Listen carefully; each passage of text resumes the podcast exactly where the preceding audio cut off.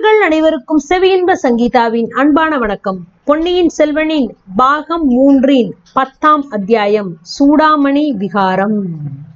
போன அத்தியாயத்துல என்ன பார்த்தோம்? பூங்குழலியும் சேந்தன் அமுதனும் வெற்றிகரமா இளவரசர் அருண்மொழிவர்மரை ஏத்திக்கிட்டு படகு வழியா நாகைப்பட்டினம் சூடாமணி விகாரத்துக்கு வந்து சேர்றாங்க. கடைசியில இவங்க வந்து சேர்ற நேரத்துல நாகைப்பட்டினம் சூடாமணி விகாரத்துல வாசல்ல ஒரு பயங்கரமான குழப்பம் ஓடிட்டு இருக்கு. இவங்க பின் வாசல் வழியா வந்து சேர்றாங்க. இப்ப என்ன நடக்குதுன்னு பாப்போமா? பூம்புகார் அப்படிங்கிற காவேரி பூம்பட்டினத்தை கடல் வந்து அடிச்சுட்டு போயிடுச்சு ரொம்ப காலத்துக்கு முன்னாடி. அதுக்கப்புறம் சோழவள நாட்டோட முக்கியமான துறைமுகப்பட்டினம் அப்படிங்கிற அந்தஸ்து நாகப்பட்டினத்துக்கு கொஞ்சம் கொஞ்சமா கிடைக்க ஆரம்பிச்சது. பொன்னி நதி பாஞ்சு இயற்கை வளம் அப்படியே செழித்திருந்த அந்த சோழ நாட்டோட வர்த்தக தொடர்பு வச்சுக்கிறதுக்கு எத்தனையோ அயல் நாட்டார் வந்து ஆவலா இருந்தாங்க. அப்படி என்னெல்லாம் வர்த்தக பண்டங்கள் கைமாறுச்சு அப்படின்னு பார்த்தோம்னா முத்து மணி வைரம் வாசன திரவியங்கள் டீ எல்லாம் கப்பல்ல வந்து இறங்குனதோட அரபு நாட்டு குதிரைகளும் விற்பனைக்காக வந்து இறங்குச்சு. சுந்தரமுத்தி நாயனாரோட காலத்துல நாகப்பட்டினம் சிறந்த மணிமாட நகரமா இருந்தது. அந்த நகரத்தை கண்ட நம்பி ஆரூரான் என்ன பாடினார் தெரியுமா? காண்பினிய மணிமாடம் நிறைந்த நெடு வீதி கடல் நாகை காரோணம் மேவி இருந்தீரே அப்படின்னு வர்ணிக்கிறாரு. கடல் நாகை காரோணத்துல மேவி இருந்த காயாரோகண பெருமாள் கிட்ட ஸ்ரீ சுந்தரமூர்த்தி நாயனார் என்னென்ன பொருள்லாம் வேணும்னு கேட்டார் தெரியுமா? மத்த ஊர்கள்ல போல பொன்னும் மணியும் ஆடை ஆபரணங்களும் கேட்டதோட நாகப்பட்டினத்துல உயர்ந்த ஜாதி குதிரையும் கேட்டு வாங்கிக்கிட்டாராம். நம்பிதாமும் அந்நாட் போய் நாகை காரோணம் பாடி அப்பொன்மணி புன் நவமணிகள் ஆடை சாந்தம் அடற்பரிமா அதெல்லாம் பெற்றுக்கிட்டு திருவாரூர் திரும்பி போயிட்டதாக பெரிய புராணம் சொல்லுது. நாகைப்பட்டினம் துறைமுகத்துல வந்து இறங்கின அரபு நாட்டு குதிரைகளை பார்த்தோன்னே நாயனாருக்கும் குதிரை ஏறி சவாரி செய்யுங்கிற ஆசை வந்துருச்சோ என்னமோ தெரியல. நாகப்பட்டினத்தை பத்தி புராணம் வர்ணிக்கிறது ஒரு பக்கம் இருக்கட்டும். சரித்திரபூர்வமான கல்வெட்டுகளும் செப்பேடுகளும் அந்நகரை பத்தி என்ன சொல்லுது அப்படின்னா பல கோயில்களும் சத்திரங்களும் நீர்நிலைகளும் சோலைகளும் மாட மாளிகைகளும் நிறைஞ்ச அந்த வீதிகளுடையது நாகப்பட்டினம். அப்படின்னு ஆனைமங்கலம் செப்பேடுகள் அந்த நகரை வர்ணிக்குது. அதே ஆனைமங்கல செப்பேடத்துல என்ன சொல்றாங்க தெரியுமா? அந்நாள்ல நாகப்பட்டினத்துல புகழ்பெற்று விளங்கின சூடாமணி விகாரம்ங்கிற பௌத்த ஆலயத்தை பத்தியும் அதனோட வரலாற்றை பத்தியும் அந்த செப்பேடுகள் சொல்லுது. மலாய் நாடு அப்படின்னு இந்நாள்ல நாம சொல்ற தீபகற்பம் அந்த காலத்துல ஸ்ரீ விஜய நாடுங்கிற பெயரால பிரசித்தி பெற்றிருந்தது. அந்த நாட்டுல ஒரு முக்கிய நகரம் வந்து கடாரம்.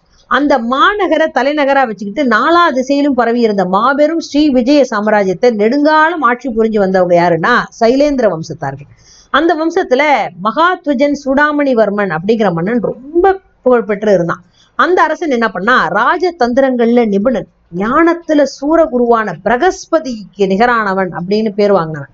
அறிவாளிகளான தாமரை மலர்களுக்கு சூரியன் போன்றவன். அதாவது தாமரை மலர்களுக்கு சூரியனுக்கும் எப்போ ஒரு கனெக்ஷன் இருக்கு இல்லையா? அந்த மாதிரி.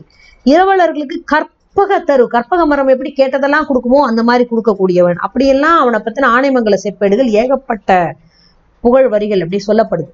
அந்த மாதிரியான ஒரு பேரரசனுடைய மகன் வந்து மார விஜயோத்துங்கவர்மன் அப்படிங்கிறவன் தன் அப்பாவோட திருநாமம் நின்று நிலவும்படியாக என்ன பண்ணான் அப்படின்னா மேருமலையை ஒத்த ஒரு சூடாமணி விகாரத்தை நாகப்பட்டினத்துல கட்டினா அப்படின்னு அந்த செப்பேடுகள் சொல்லுது. கடாரத்து அரசனாகிய அந்த மார விஜயோத்துங்கன் இருக்கானே அவன் நாகப்பட்டினத்துக்கு வந்து புத்த விகாரத்தை ஏன் கட்டணும் அப்படின்னு நம்ம எல்லாம் யோசிக்கலாம். சோழவள நாட்டோட நீடித்த வர்த்தக தொடர்பு வச்சிருந்த அயல் நாடுகள்ல ஸ்ரீ விஜய நாடும் ஒண்ணு. அந்த நாட்டு பிரஜைகள் பலர் வந்து நாகப்பட்டினத்துக்கு வந்து நிரந்தரமாவே குடியேறிட்டாங்க. இன்னும் சிலர் என்ன பண்ணாங்க? அடிக்கடி வந்துட்டு வந்துட்டு போனாங்க. கடாரத்தரசனும் அவனோட குடிமக்களும் புத்த மதத்தை சேர்ந்தவங்க. அவங்க புத்தரை வழிபடுறதுக்கு வசதியா இருக்கட்டும் அப்படின்னு தான் அந்த மன்னன் நாகப்பட்டினத்துல சூடாமணி விகாரத்தை கட்டினான். புத்த மதத்தோட தாயகம் பாரத தேசம் இல்லையா? அதோட காரணமும் அந்த மாதிரி ஒரு சூடாமணி விகாரம் கட்டினத்துக்கு அடிப்படையா இருக்கலாம். தமிழகத்து மன்னர்கள் எந்த காலத்திலயும் சமய சமரசத்துல நம்பிக்கை கொண்டவங்க. அதனால அவங்க என்ன பண்ணாங்க? நாகப்பட்டினம் சூடாமணி விகாரம் கட்டுறதுக்கு அனுமதி கொடுத்துட்டாங்க. அனுமதி கொடுத்தது மட்டுமில்ல அந்தப்போ அவ்வப்போ வந்து அந்த புத்தர் கோயிலுக்கு நிபந்தனங்கள் இறையிலி நிலங்கள் எல்லாமே கொடுத்து உதவி பண்ணிட்டாங்க. விஜயாலய சோழரோட காலத்துல இருந்து சோழ மன்னர்கள் சிவபக்தியில சிறந்தவங்களா இருந்தாங்க இல்லையா? ஆதித்த சோழரும் பராந்தக சோழரும் கண்டராதித்தரும் சைவ பற்று உடையவங்க ஜாஸ்தியா. பற்பல சிவாலய திருப்பணிகள்லாம் செஞ்சுட்டு வந்தாங்க. ஆனா கூட அவங்க பிற மதங்களை வந்து துவேஷிக்கல. அது வேண்டான்னு நினைக்கல. தங்களோட ராஜ்யத்துல வாழ்ற பிரஜைகள் எந்தெந்த மதத்தை சேர்ந்தவங்களா இருந்தாலும் அவங்களையும் அவங்களோட மதங்களையும் நடுநிலைமை தவறாம பராமரிச்சுட்டு வந்தாங்க.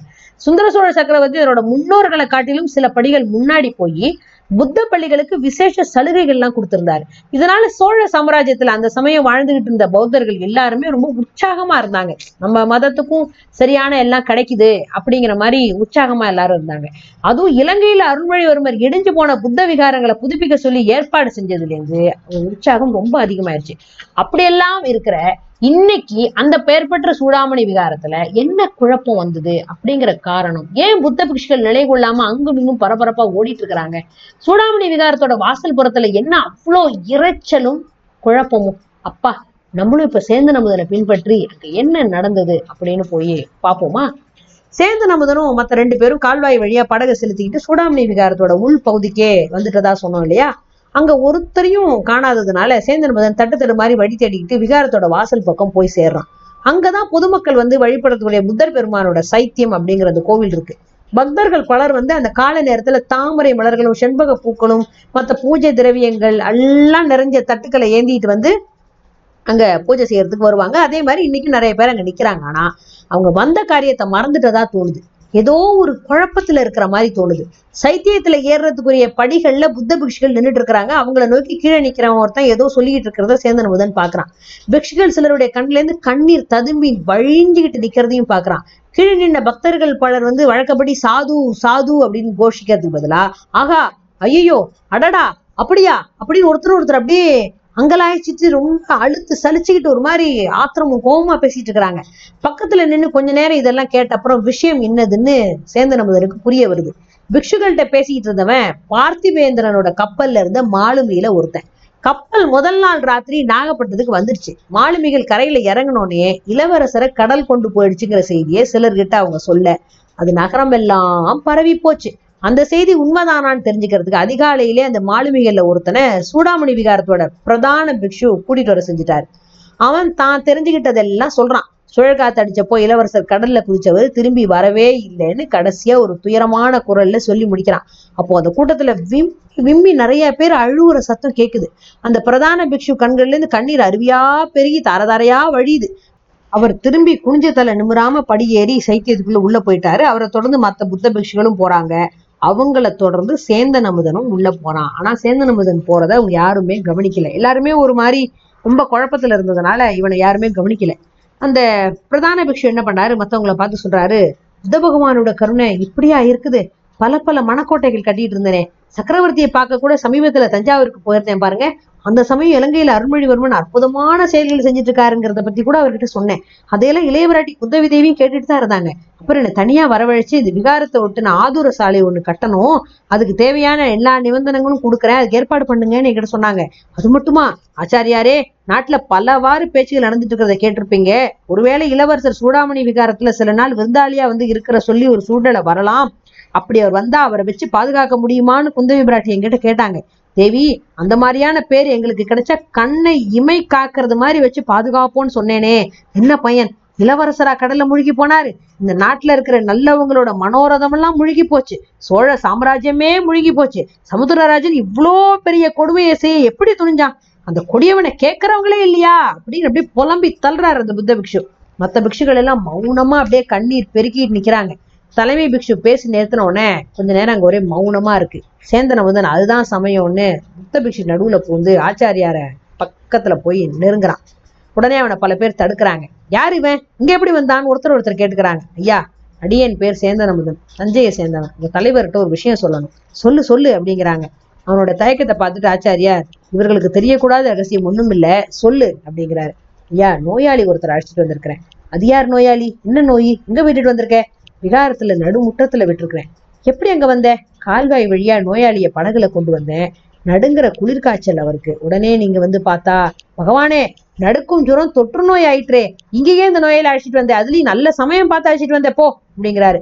ஆச்சாரிய அசோக சக்கரவர்த்தி புத்த பதத்தினர்னு இது வரைக்கும் நினைச்சிட்டு இருந்தேனே. இப்போ இல்லைன்னு தெரியுதே. அது ஏன் அப்படி சொல்றேன் அசோக ஸ்தம்பம் ஒண்ணு நான் காஞ்சிக்கு பக்கத்துல பார்த்தேன். அதுல நோயாளிக்கு சிகிச்சை செய்யறத முதன்மையான தர்மமா சொல்லியிருக்கு. நீங்களோ இப்படி விரட்டி அடிக்கிறீங்களே அப்படிங்கிற அமுதன். ஆச்சரிய பிஷு மற்றவங்களெல்லாம் பார்த்துட்டு கொஞ்சம் பொறுமையா இருங்க நான் போய் பார்த்துட்டு வந்து சொல்றேன் அப்படின்னு சொல்லிட்டு வா அப்பனே அப்படின்னு சொல்லி அமுதன் அழைச்சிட்டு போறாரு. விகாரத்தோட நடு முற்றத்துல கால்வாய்க்கு ரொம்ப பக்கத்துல ஒரு பையனும் ஒரு பொண்ணும் நிக்கிறத பார்த்து பிக்ஷு திருக்கிட்டாரு இது என்ன காரியம்? இந்த விகாரத்துக்குள்ள பொண்ணுங்களே வரக்கூடாதே. பிக்ஷுணிகளுக்கு கூட வேற தனி மடம்ல இருக்கு அப்படின்னு ஒரு மாதிரி சத்தம் போடுறாரு. பக்கத்துல போய் அந்த இளைஞன் யாருங்கிறத உத்து பார்த்துட்டு பிக்ஷு அப்படியே திகைச்சு போயிட்டாருன்னு சொன்னா பத்தாது. வியப்புனாலையும் சந்தோஷத்தினாலையும் அவரால் கொஞ்ச நேரம் பேசவே முடியல. சந்தேகம் நிவர்த்தி பண்ணிக்கிறதுக்காக இளவரசர் அருள்மொழிவர்மர் தானா அப்படின்னு சேந்தன் அமுதனை பார்த்து கேட்கிறாரு இது இளவரசர் காதுல விழுது. இல்ல ஆச்சாரியரே நான் இளவரசனும் இல்ல ஒண்ணும் இல்ல. இந்த பொண்ணும் இந்த பிள்ளையும் சேர்ந்து என்னை பைத்தியமா அடிக்க பாக்குறாங்க. நான் ஒரு ஓடக்காரன். கொஞ்சம் முன்னாடி இந்த பொண்ணை பார்த்து பெண்ணே என்னை கல்யாணம் பண்ணிக்கிறியா? ரெண்டு பேரும் படகுல ஏறி தூர தேசங்களுக்கு போகலான்னு சொன்னேன். ஏதோ ஏதோ பிதட்டுனா நான் உலகத்தை ஒரு குடை நிழல ஆள பிறந்தவனா. ஏழை வளைஞருக்குள்ள பெண்ணா இவள் வந்து என்ன கல்யாணம் பண்ணிக்க மாட்டாளாம். நான் சுகமா இருந்தாலே இவளுக்கு போதுமா? வருங்காலத்துல என்னோட மகத்தான வெற்றிகளை கேட்டு இவள் மகிழ்ச்சி அடைய போறாளாம். எப்படி இருக்குது கதை? உண்மையிலே எனக்கு சித்தப்பிரமையா இல்ல இவங்களுக்கா? அப்படின்னு இளவரசர் கேட்கிறாரு சேந்தன் முதன் ஆச்சாரிய பிக்ஷு காதோட போய் ஏதோ சொல்றான். அதுக்கு முன்னாடி இளவரசர் ஜுர வேகத்தினால நினைவிழந்த நிலையில தான் பேசுறாருங்கிறதையும் பிக்ஷு உணர்ந்துட்டாரு. குந்தவி தேவியும் தங்கிட்ட இளவரசருக்கு அடைக்கலம் தர சொல்லி கேட்டிருந்ததும் புத்த பிக்ஷுக்கு ஞாபகம் வந்துருச்சு. மற்ற பிக்ஷுக்கள் எல்லாம் பார்த்தவரு இந்த பிள்ளைக்கு விஷஜுரம் தான் வந்திருக்கு. இவனை வெளியில அனுப்புனா இன்னும் ஆயிரக்கணக்கானவங்களுக்கு வந்துடும் இலங்கையில எத்தனையோ ஆயிரம் பேர் ஜுரத்தினால இறந்து போயிட்டாங்க. அதனால இந்த இளைஞனை என் அறைக்கு அழைச்சிட்டு போய் நானே பணிவிடையும் செய்ய போறேன். இடையில சுர வேகத்தினால இவன் ஏதாவது பிதட்டுனா அதை நீங்க பொருட்படுத்த வேண்டாம் அப்படிங்கிறார். உடனே தலைமை பிக்ஷு இளவரசர் பக்கத்துல வந்து ஒரு கையால அவர் அணைச்சு தூக்குறாரு. சேந்தன் முதன் இன்னொரு பக்கத்துல இளவரசர் பிடிச்சுக்கிட்டு உதவி பண்றான். எல்லாருமா படியில ஏறி உள்ள போயிட்டாங்க. இதோ இன்னும் சில வினாடி நேரத்துல படிக்கட்டு முழுசா ஏறிடுவாங்க. கதவை திறந்துக்கிட்டு உள்ள போயிடுவாங்க. அப்புறம் கதவை சாத்திடுவாங்க. சாத்துனா சாத்துனதுதான். அப்புறம் இளவரசரை பார்க்கவே முடியாது. பூங்குழலி அப்படியே ஒரு மாதிரி திரு திரு திரு திருக்குன்னு பார்த்துட்டே இருக்கா. தூக்கிட்டு போறத. பூங்குழலி எதிர்பார்த்த மாதிரியே தான் நடந்தது. மாடிப்படி ஏறினோடனே கதவு திறந்தது. சேந்தன் அமுதனை மட்டும் வெளியில நிறுத்திட்டு தலைமை பிக்ஷு ஏதோ சொன்னாரு. அப்புறம் திறந்த கதவு வழியா எல்லாரும் உள்ள போனாங்க. கதவு படார்னு சாத்தப்பட்டுச்சு. பூங்குழலியோட இதயம்ங்கிற கதவையே அடைக்கிறது மாதிரி அவளுக்கு ஒரு உணர்ச்சி வந்துச்சு. இனி இந்த பிறவியில இளவரசரை பார்க்கலாங்கிறது நிச்சயம் இல்லை. அடுத்த ஜென்மத்திலாவது அந்த மாதிரி பாக்கியம் நமக்கு கிடைக்குமா? இப்படி நினைச்சுக்கிட்டே அந்த பொண்ணு இளவரசர் மறையறத பார்த்துக்கிட்டே நிக்கிறார் பூங்குழலி. இப்போ இளவரசர் நாகப்பட்டினம் சூடாமணி விகாரத்துக்கு வெற்றிகரமா வந்து சேர்ந்துட்டாரு. இப்போ புக்த வைத்தியத்தினால அவர் பழச்சுக்குவாரா? மேற்கொண்டு என்னெல்லாம் பிரச்சனை நடக்க போகுது? இளவரசர் முழுகிட்டாருன்னு ஒரு வதந்தி எங்க பார்த்தாலும் பரவி இருக்கே. அதோட பின் விளைவுகள் என்ன? இதெல்லாம் தெரிஞ்சுக்கணும்னா அடுத்த அத்தியாயம் வரைக்கும் கொஞ்சம் காத்திருக்கணும். நன்றி.